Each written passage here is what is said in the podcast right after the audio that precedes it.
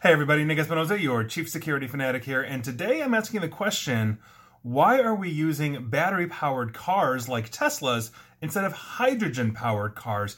And I think this is an important one. I, I, mean, I don't think anybody has any illusions here. We are moving away from gasoline, diesel, fossil fuels, if you will, moving towards either battery operated or something else. But battery seems to be all the rage right now, where we've got Tesla, uh, you know, and now a new Afeela just came out, and everybody's moving towards making better and longer batteries, which is why I think the uh, EVs uh, basically have been looking towards, uh, you know, using batteries batteries as opposed to hydrogen. Uh, but if you're looking at this, hydrogen actually has a lot of advantages. It's the most abundant element in the universe, literally, and there have been some challenges extracting it from water, but that is becoming a lot more, uh, a lot more stream forward now.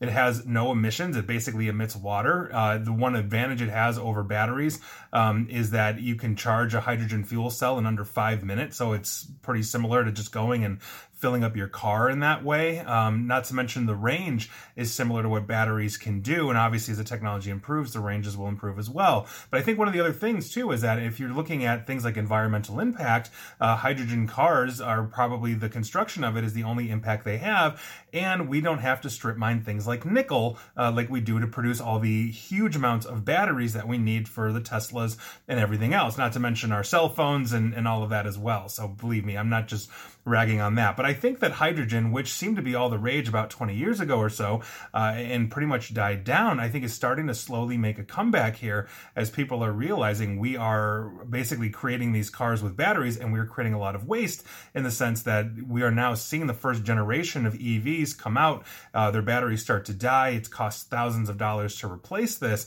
And so I think hydrogen is getting another good hard look. Now, if, if for my money, I think hydrogen makes a lot of sense. That said, there are now charging stations everywhere for batteries, and there's probably like two hydrogen stations, I think, in the entire United States right now, both of which, if I recall, are in California. So it's not practical, but as the technology improves, it'll also be practical for more remote use uh, because essentially you can start creating um, hydrogen capture, uh, you know, in more remote areas. So you don't have to lug fossil fuels like diesel, uh, you know, wherever you need to go into remote areas, and therefore you've got a clean power source. So I think this is something to consider. I just wanted to throw that out there. I'd love to have this conversation.